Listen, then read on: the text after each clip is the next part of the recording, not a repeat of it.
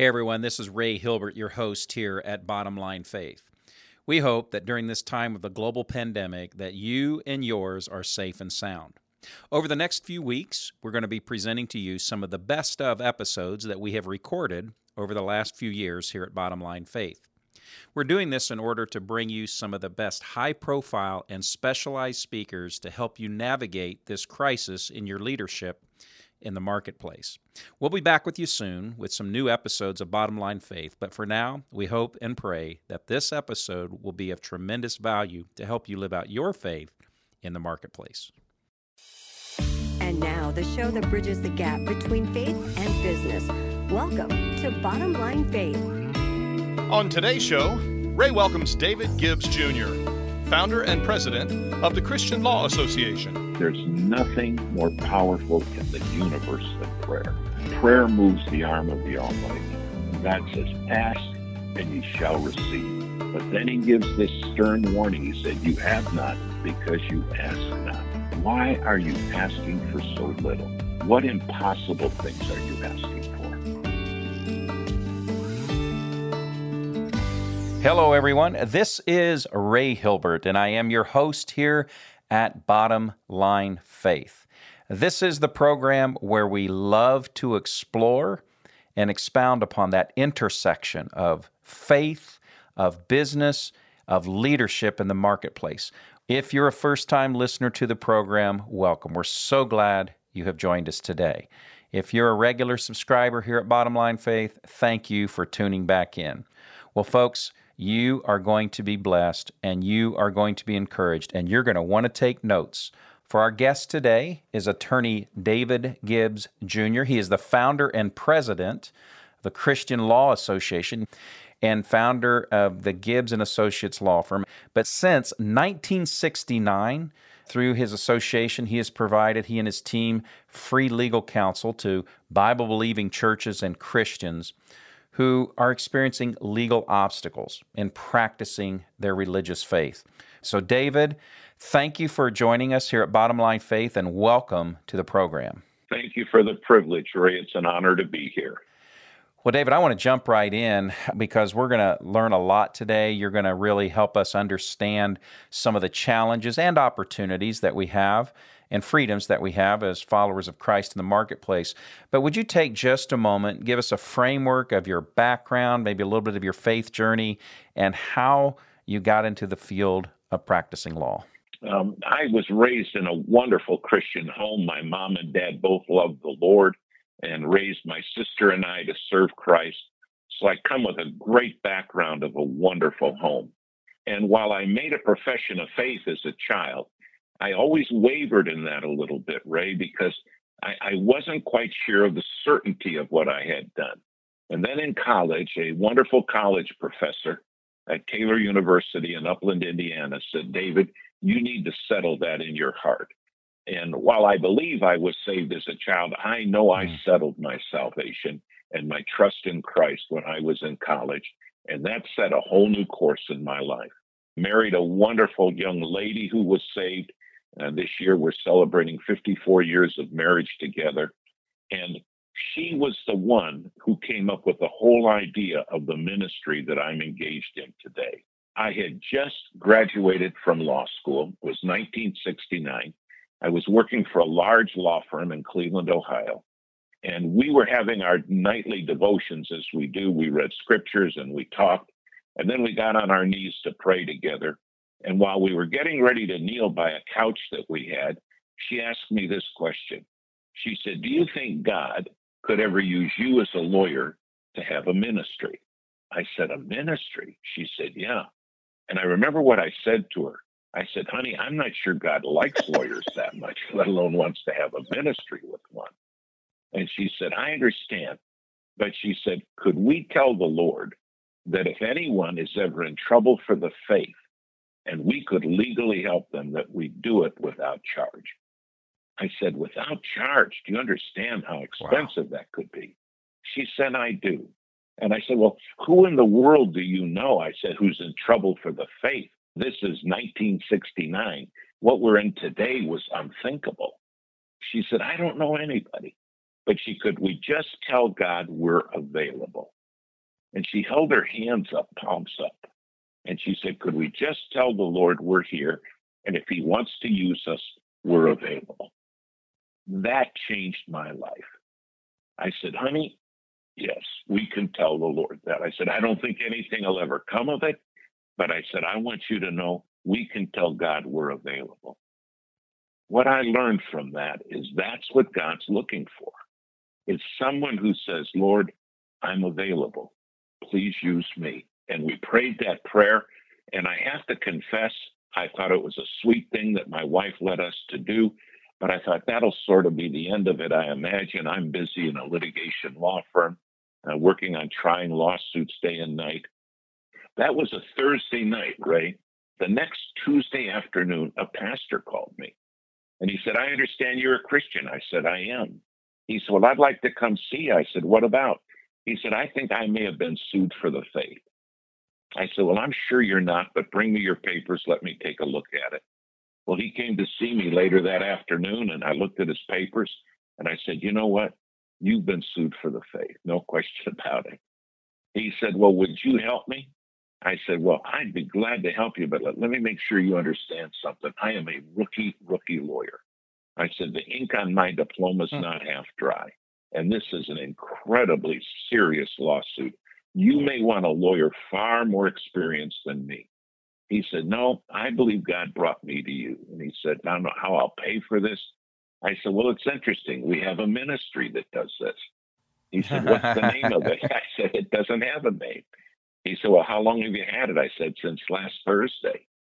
He said, Well, I'd be honored to be I'd be honored to be your first client and help you with this ministry. Unbeknownst to me, that lawsuit and all of the things that came out of it would go on for 14 years. And in that gave us the right to have Christian schools and Christian education for children.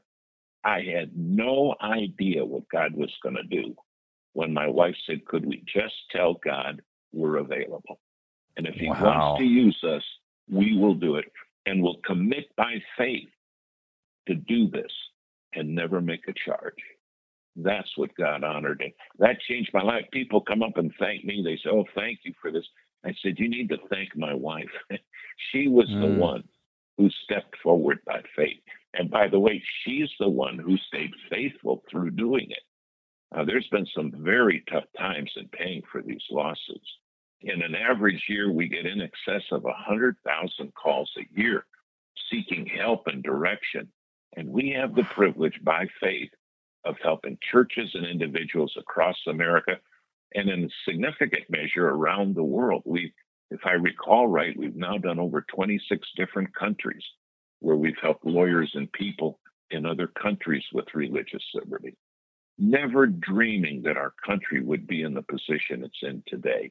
But it all started with, could you use us? Oh, just, and I wrote this down, David. You, you said that God is looking for someone to say, Lord, I'm available. I think that's powerful.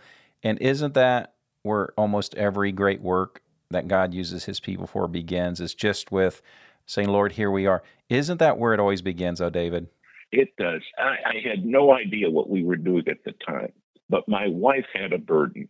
And what I have found worldwide with great people doing great things for God, and businessmen and pastors and, and moms and dads and people in the military and people in the workplace, what I've always found is God profoundly uses those who surrender and say, Here am I, use me. And they submit palms up to the Lord there's a tendency in every one of our lives to want to play it safe. Uh, God used me, but I'll let you know if I'm interested in what you're talking about. God's looking for somebody who says, by faith, I want to be used. You bring it. By faith, I'll do it. I'm available. Amen. That is so powerful. So I'm reminded of that passage in Zechariah, I believe that it says, Do not despise the day of humble beginnings. And so right. you had this pastor who reached out to you four or five days after you surrendered and offered up, you know, your availability to the Lord. Four or five days later, you've got your quote first client. Humble beginning, and today, as you described, receiving over a hundred thousand inquiries and phone calls annually for help. That is truly amazing.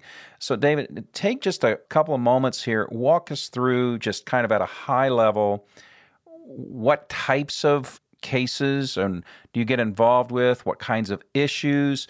Tell us who you help. Just help us understand the size and scope of what you're doing at the Christian Law Association.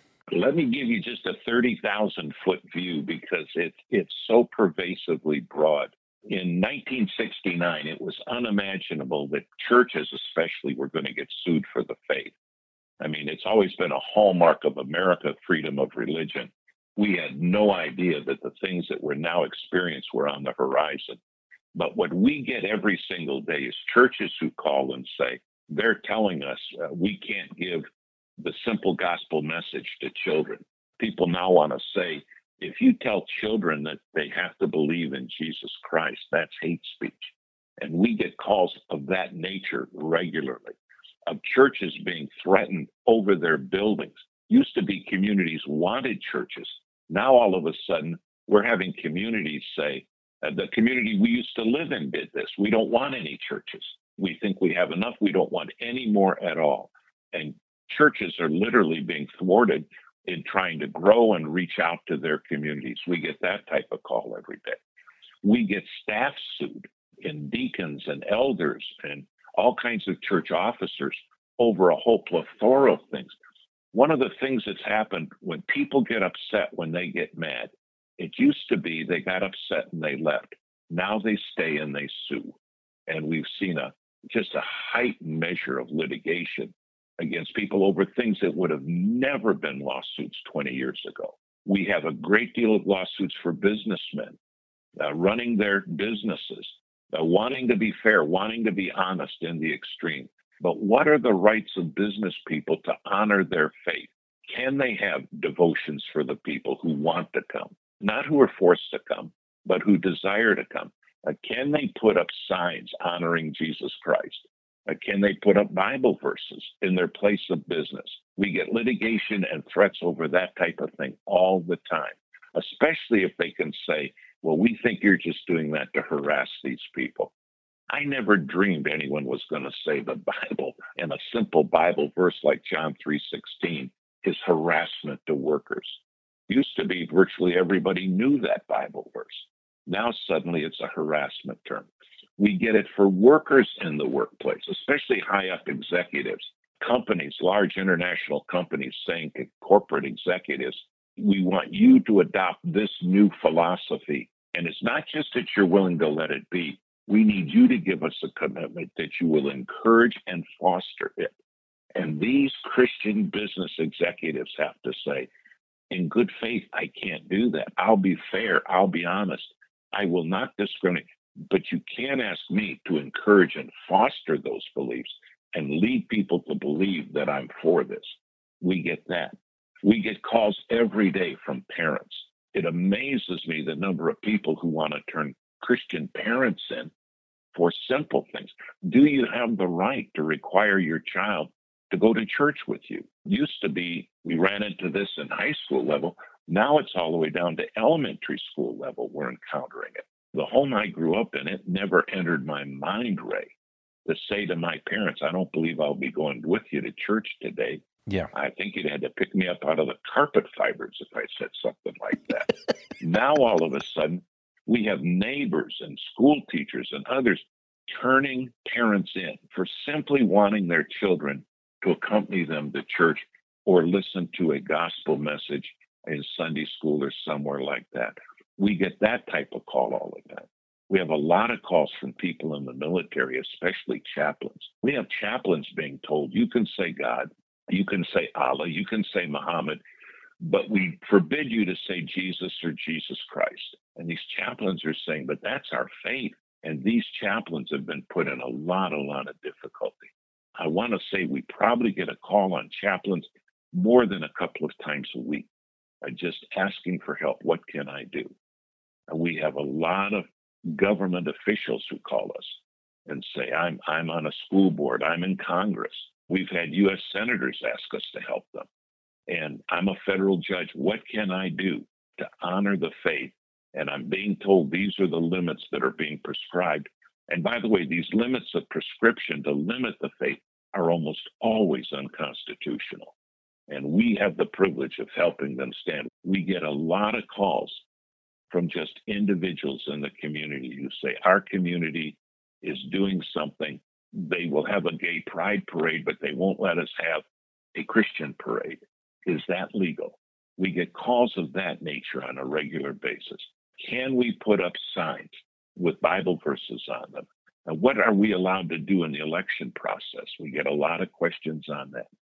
We cover a profound spectrum of religious liberty. If you could listen to our phones for one day, it would startle you. This is our 50th year of doing this. And every day I'm still startled, Ray. How in the world is this happening in America? How did we get to where we are?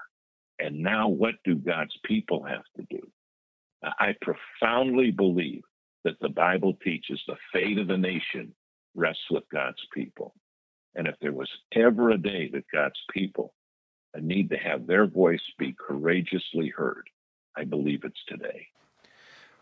David, I, have got to tell you, I'm just I read the articles, I I watch the news and, and those sorts of things, and I I understand it's bad. But what you just walked us through is it's it's way beyond bad. It's we're in crisis stage here, and where is this coming from? Where is this? I'm going to call it an onslaught of just such anti-bias, uh, particularly against the name of Jesus. Where is this coming from?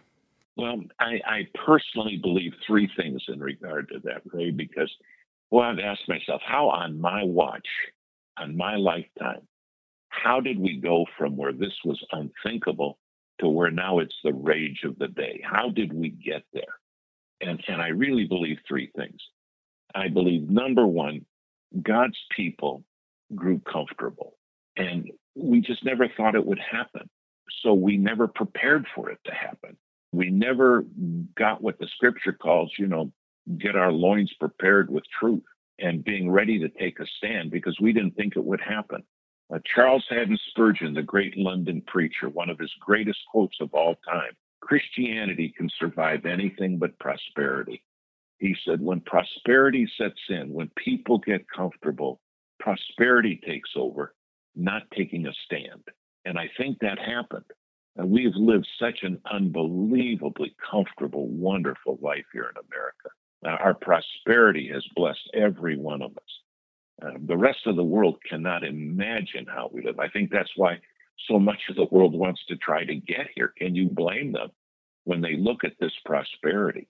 But that prosperity made us lax in regard to protecting these things because what our forefathers fought for and were literally dying for and gave their lives for, we then just took for granted. And I think that was problem number one. Problem number two is I believe part of this is the judging hand of God. Our nation with abortion and all of the other things that just absolutely decry the faith. I believe that God is saying, listen, I will not allow this to continue to go on and God's people do nothing. And I really believe God in mercy and love is showing a judging measure against us. And then I believe the third thing, it takes boldness. All through scripture, we're commanded to be bold, courageous, and that takes a decision. And God's people have not made that decision. In large measure, we're just sort of hoping we can solve this politically. And what I tell people is if you think the answer's in Washington, uh, you need to come to Washington and take a good look. If you think it's in a state capital, uh, we have been in, I think, every state capital helping with legislation. I may be wrong on that, but if not all of them, almost all of them. And the people there, they're looking for direction.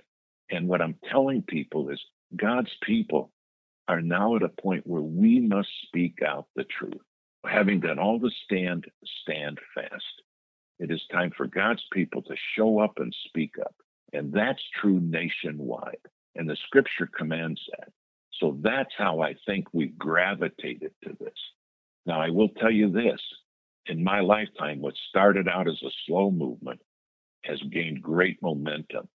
And the velocity of this antichrist momentum today has absolutely accelerated beyond belief. If you track the last 10 years and especially the last five years, it's unimaginable. We undid 300 years of history, 300 years of history in five years. That's stunning to me. And so, their quote from Charles Spurgeon, you know, Christianity can survive anything but prosperity. And, and, I, and I, I believe that, for example, you mentioned abortion. Is it your opinion that the utter silence of the church is how this came to be? It seems like the battle lines are getting clearer and clearer. We've got some states that are passing legislation now saying even abortion up to the point of birth and maybe even beyond is, is going to be okay. And then let me make yeah. sure the movement now is not just abortion up to the point of birth, it is clearly abortion even after birth. I mean, that's where it is. People want to say, well, that's an extreme view. I couldn't agree more, but that is exactly where we are. Abortion was supposed to be under Roe v. Wade within the first trimester, and that was unbelievably problematic. Well, now they've just blown right through all of that. And it was supposed to be, you know, ahead of where there was a sustainable life. Well, now with the advances in medical science, babies can be sustained at way earlier birth times than ever before. And it has blown right through all of that and has now gone to even after birth. And here's the point that troubles me they speak of it so casually. We will keep the baby comfortable and then decide with the parents what they want to do with the child. What are you saying? And then the Christians don't become alarmed in their hearts. I ask this, Ray. I ask people, when is the last time you ever prayed any significant amount of time that God would stop abortion. I find people are against it, but they don't pray about it. I've asked people nationwide, have you ever spent an hour praying for righteousness and God to be honored in America? Just one hour. Have you ever done that ever? And wonderful people would say, no, I've never done that. Now we'll watch Fox News or some other news outlet for an hour and think nothing of it. But God says the one thing that changes the course of a nation is prayer. And we can't get God's people stirred enough to pray. I don't go anywhere that people aren't against abortion. They just don't pray, they don't speak up, and they don't stand up. And I'm going to tell you right now the people that are advancing this, while a small percentage of the country, they absolutely stand up and speak up and their voice is capturing the airwaves. It is going to be critical for God's people to be God's people. That's our job. That's why we're here. We're not here to live a comfortable life. And I'm so thankful for our prosperity. I enjoy it every day. But we're here to be God's people. And it's going to take an absolute change in my heart and everybody's heart. Am I willing to stand for the faith? Even with a voice that this world does not want to hear. Okay, so we come to a very, very important part of this conversation. Recently, I was speaking with a good friend of mine. He's a follower of Christ, loves the Lord, he and his wife. We were having a conversation around what is happening in our country, around the issues that you and I are speaking right now. And he said, You know, Ray, we were just talking about this in our couples Bible study group. And we kind of came to the conclusion that we, we didn't see in Scripture where Jesus fought political issues. We didn't see in Scripture where Jesus, yeah, he spoke on things, but he was like, render unto Caesar what is Caesar and unto God what is God's. So, David, how do we help the followers of Christ understand that it's not enough to just be against these things? What's the consequence if we don't take action? Their scripture quote is exactly accurate. We're to render to God the things that are God's and to Caesar what belongs to Caesar. What we're talking about are issues that belong to God because they are scriptural issues. Uh, this is not a Democrat question, a Republican question, an independent question. It's not a Tea Party question. This is a Bible issue. Do we believe in the sanctity of life? Do we believe without question that God created male and female by design? And do we know that in Scripture what the Bible says about all of these new gender ideas? these are not political issues, they're scriptural issues. And that's why I tell everybody Abortion is not a political issue, it's a Bible issue. But we find very few Christians who see it as a Bible issue. And that's a fault of the teaching we've received, and it's a fault of our own inquiry because there's wonderful, wonderful works out there that explain from Scripture exactly what God says about these issues. So, what I tell them is, you're exactly right. We're going to render to Caesar the things that are Caesar's, but we're going to render to God the things that are God's. And these Bible issues are biblical, they're God's issues. And that's why we must stand with so much courage. Well, thank you. That's excellent. Thank you for that. So, we've talked about some of the issues, some of the attacks, and we talked earlier, David. Well, you just said that phones are open 24 7 for your organization to help and come alongside Christians. How do you all, with over 100,000 calls each year, how do you walk through the process to discern hey, this is a case we can take on, or here's someone we can help, versus I'm sure it's painful to turn every anyone away.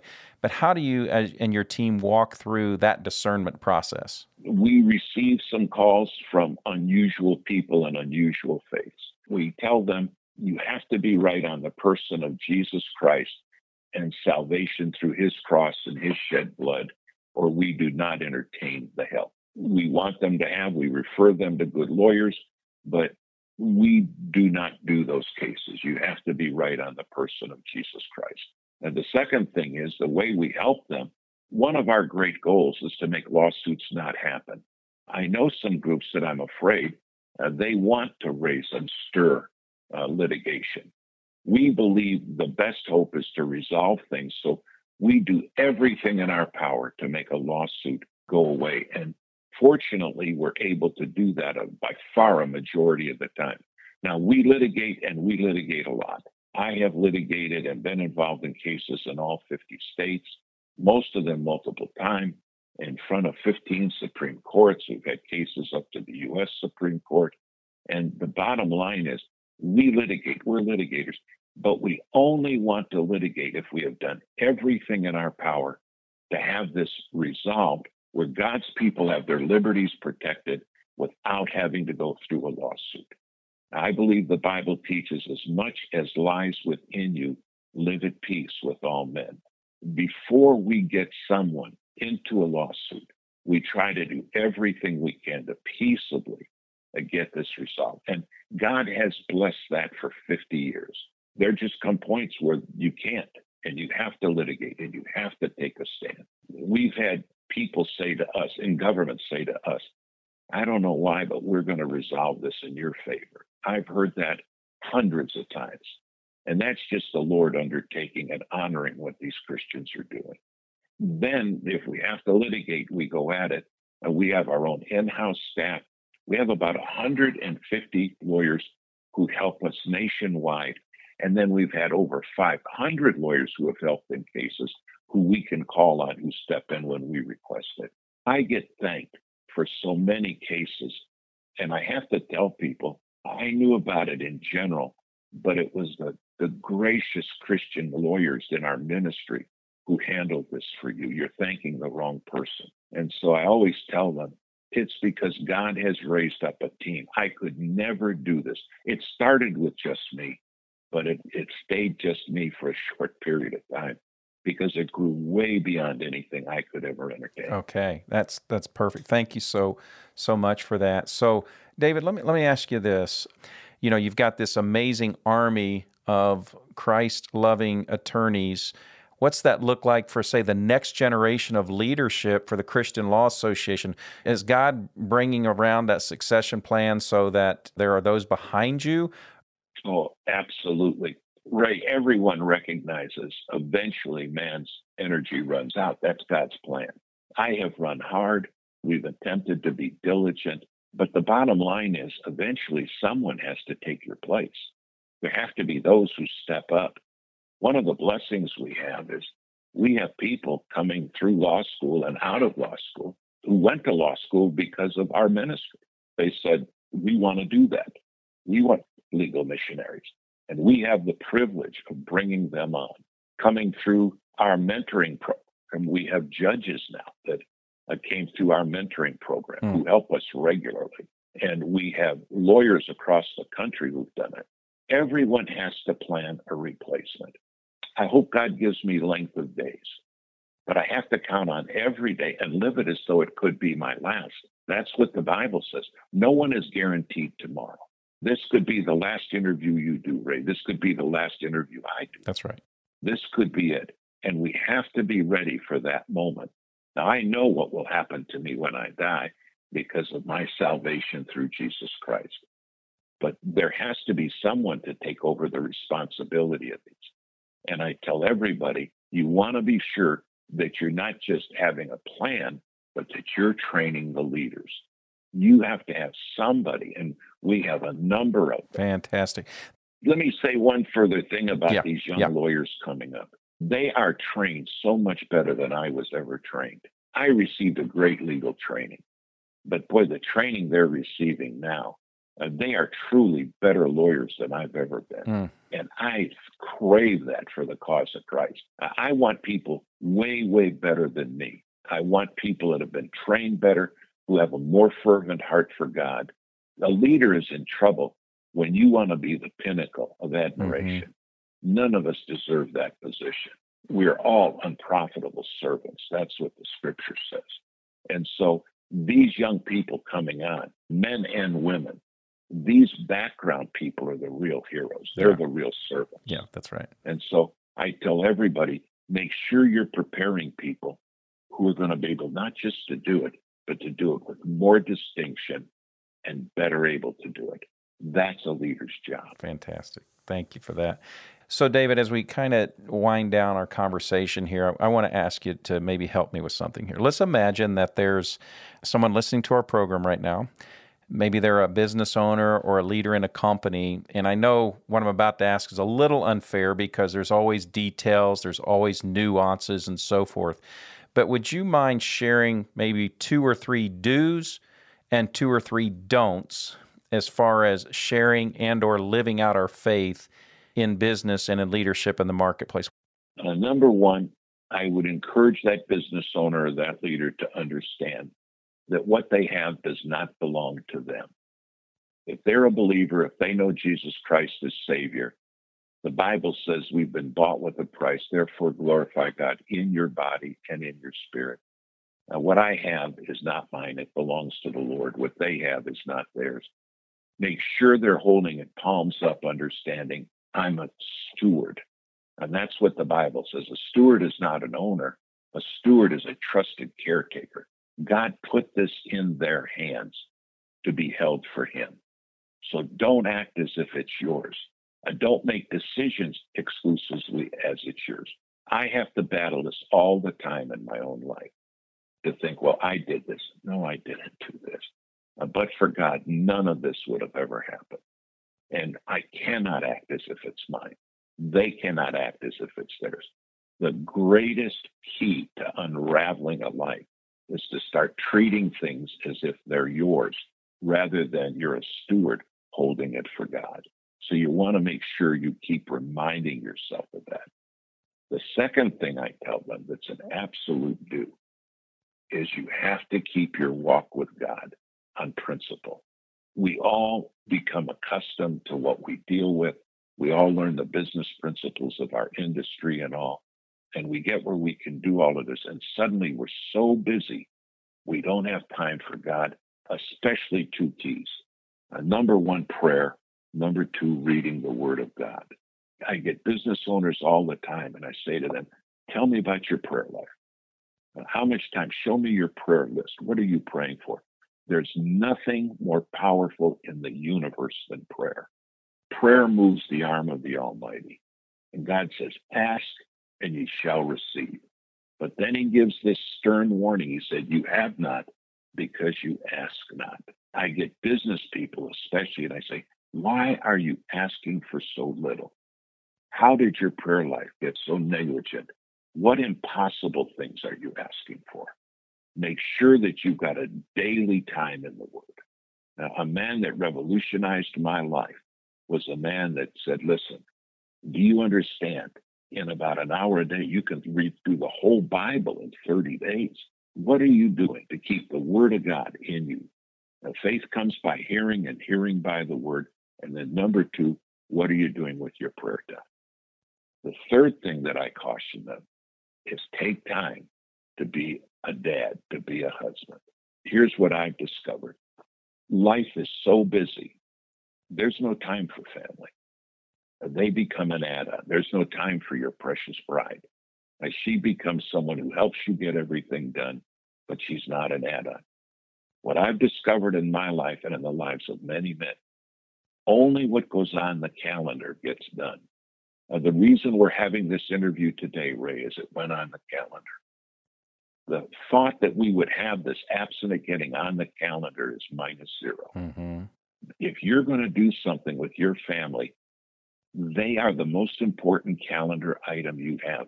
Get them on the calendar and protect it. It's the most important thing you have on the calendar. You're not a success if you destroy your family. And it's normally through negligence. Good people neglected their family. And and then one day the family grows up and you say, How did this happen? It happened very simply. They never got dad or mom's time. And so I encourage people, put that family on the calendar and guard it jealously. It'll be the most important investment you make in this life. So, those are three incredible things. Living palms up. What we have does not belong to us, it belongs to God. We need to keep our walk with God in principle, discipline of prayer, time in His Word, and then taking time to be that spouse, to be that parent, to be that mother, father, husband, wife that God is calling us to be. I love that. I love that. And Ray, those are daily challenges in my life. That's I've right. never met anyone who has mastered them. Yeah. But the people who do it well make it a priority every day. Phenomenal. I have to remind myself of those three things every morning. Yeah. I can't lose my time of prayer. I can't lose my time in the word or I won't be what the people need that are trying to get help from me. That's right. And I cannot undermine my family. That has to be a daily commitment. Get that calendared and then keep your time in prayer and in Bible. It's commanded in Scripture. We have to do it. Not an option. That's right. So, David, I, I want you to think back and answer this question What piece of advice would you give to the 20 year old David Gibbs? Number one, if they desire to be used of God, get prepared. Get prepared. It is critical that you get spiritually prepared and that you get professionally prepared. And I know young people today, they want to do all the practical things. And what I tell them is you're putting its tools together. Uh, your education puts tools in your bag that you can use for God, whatever that pursuit is. It doesn't have to be law get the preparation, get the training, and do it well. And then number two, you have to start preparing now. These young people I reach, they say, well, the point's going to come, I'm going to get a great prayer life. Uh, the point's going to come that I serve the church. No, that point will never come. There's always reasons not to do things for God. You have to start now. And that's why, for example, when I interview people that are coming in that want to be with our ministry, I tell them, I want to talk to where you're serving. Who are you serving? They're not going to serve well with us if they haven't served well before they get to us. People don't just turn a magic moment, it's in preparation by decision. So I tell these young people, boy, make sure you're spiritually on track. Your Bible reading, your prayer, your serving, and then make sure that in some measure you're already serving even though it doesn't matter at what level. One of our very best lawyers that we have, he started serving at church as a parking lot attendant. Mm-hmm. And they needed people helping get cars, and it was a place where there's a lot of snow and ice. and I mean, to stand out there in freezing rain and snow and ice, that was great servanthood training. He is a phenomenal servant. And so I tell everybody, you want to be great. God says, the greatest among you would be the servant of Fantastic. all. Fantastic. It's about preparation. And so finally, then, those who have listened to our program on a regular basis know that my very last question, I always ask this question of every guest, is based out of Proverbs 4:23. And I call this my 423 question, where Solomon writes these words. He says, "Above all else, guard your heart, for all of life flows from it. Let's say that you have a chance to gather your, your family, your friends, your loved ones, those who are most precious to you, and you get a chance to pass along the single most important piece of advice. And I'd like you to pass that advice along to our audience today. David, fill in the blank for us. Above all else, guard your heart. And Ray, you know the word heart there doesn't mean the one pumping in our chest. It's the command center of life that's in us. It's where you make all the decisions and emotions and everything. It's the heart. When we say, Come into my heart, Lord Jesus, we're asking Him to control that command center of everything. And what I would add to that is that I believe you can't guard your heart without surrendering it daily. Mm. That word guard there is written in the continuum. It isn't something you do once. And you don't kneel and say, okay, I'm, I'm guarding my heart, and you say, there, that's it. This is an ongoing. You have to ask every day for God by His Spirit to guard your heart and to lead you. To lead you. God wants to lead you. The steps of a good man are ordered of the Lord. The Bible says, in all your ways, surrender to Him. He wants to lead you. But the world says, no, no, no, you're a big boy, you're a big girl. You can handle this. You want God to help you, but you can handle this. You make the decisions. Make sure that that heart is guarded before you make decisions. Every decision I've made that was a catastrophe was when I did not have my heart guarded. Mm-hmm. Ask the Lord to lead it and keep leading it. And whatever you do, don't make major decisions without submitting it to the Lord and putting it hands up to Him. Yeah. Fantastic. David, if our audience wants to uh, connect with you, learn more, uh, what's the best way for them to do so? Uh, the easiest way is christianlaw.org on the World Wide Web. We'd be honored to hear from them. If they want to call us toll free, 888 252 1969. Or they can write us at Post Office Box 8600, Mason, Ohio 45040. Thank you for the privilege, Ray, of allowing us to be with your interview today. David, this has just been phenomenal. Well, folks, as I said at the very beginning, we got incredible counsel today. We got incredible wisdom and knowledge. We learned more about the fight that we are in, literally, for the soul, the heart and soul of our nation, the heart and soul of the marketplace. So I want to thank you for joining us today. We get asked quite a bit here at Bottom Line Faith what's the most important thing that you can do to help us? As David said today, pray. Pray for God's continued favor and anointing here. The second thing we'd like to ask you to consider is go online, give us a review on today's conversation, share it with your friends, your family, your coworkers, your associates. Help us get the word out on these conversations. So until next time, I am your host, Ray Hilbert, here at Bottom Line Faith, encouraging you to live out your faith every day in the marketplace. God bless, and we'll see you next time. Bottom Line Faith is brought to you by Truth at Work. If you'd like to hear about new episodes or listen to past episodes, visit us online at bottomlinefaith.org. You can also subscribe to the show through Google Play and iTunes.